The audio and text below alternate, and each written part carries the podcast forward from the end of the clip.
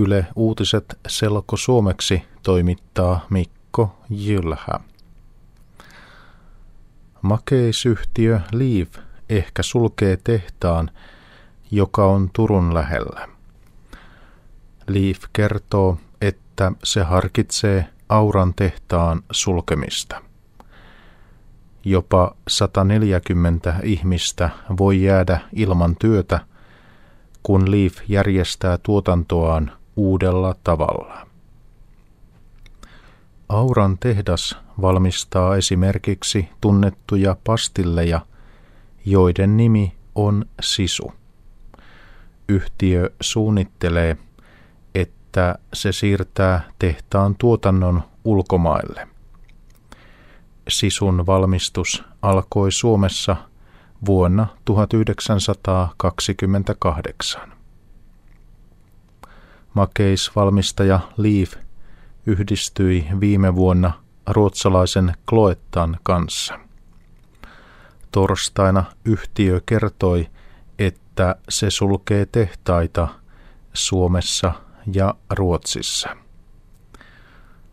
Yhtiö haluaa tehdä säästöjä, koska makeismarkkinoilla on kova kilpailu.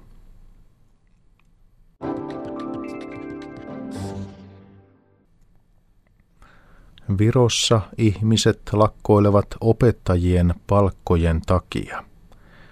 Torstaina lakko pysäytti suuren osan Tallinnan julkisesta liikenteestä.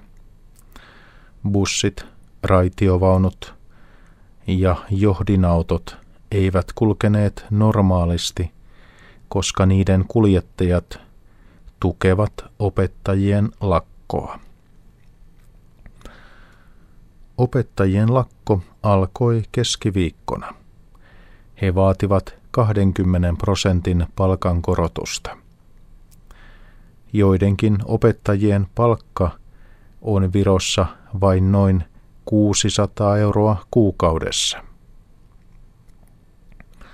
Pääministeri Andrus Ansipin mielestä Virossa voi lakkoilla vapaasti, mutta palkkoja ei nosteta. Opettajien lakko kestää kolme päivää.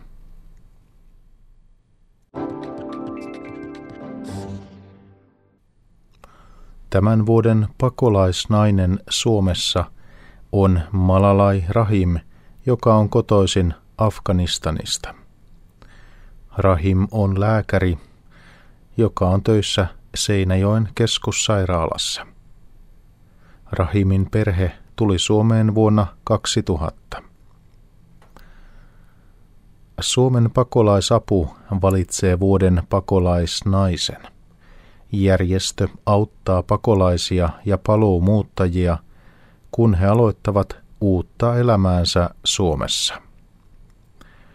Malalai Rahim on 46-vuotias ja hänen perheessään on viisi lasta.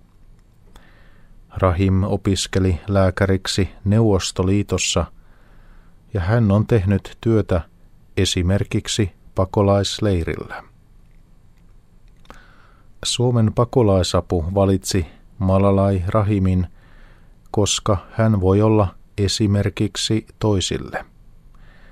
Rahim pakeni sodan keskeltä, mutta hän oppi vieraan kielen ja kotoutui uuteen maahan.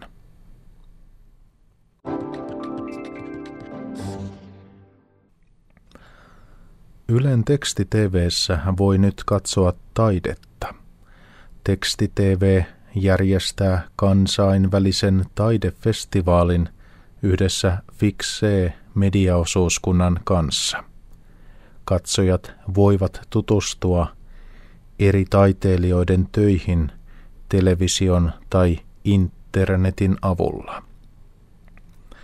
Tämä on ensimmäinen kerta, kun Ylen tekstiteveessä on tällainen näyttely.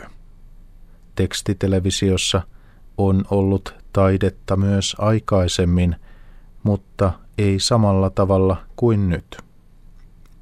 Tavallisesti ihmiset lukevat tekstitelevisiosta esimerkiksi uutisia – urheilutuloksia, säätietoja ja TV-ohjelmien tekstejä.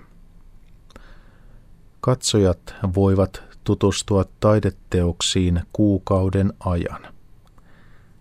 Teokset löytyvät tekstitvn sivuilta 525 545.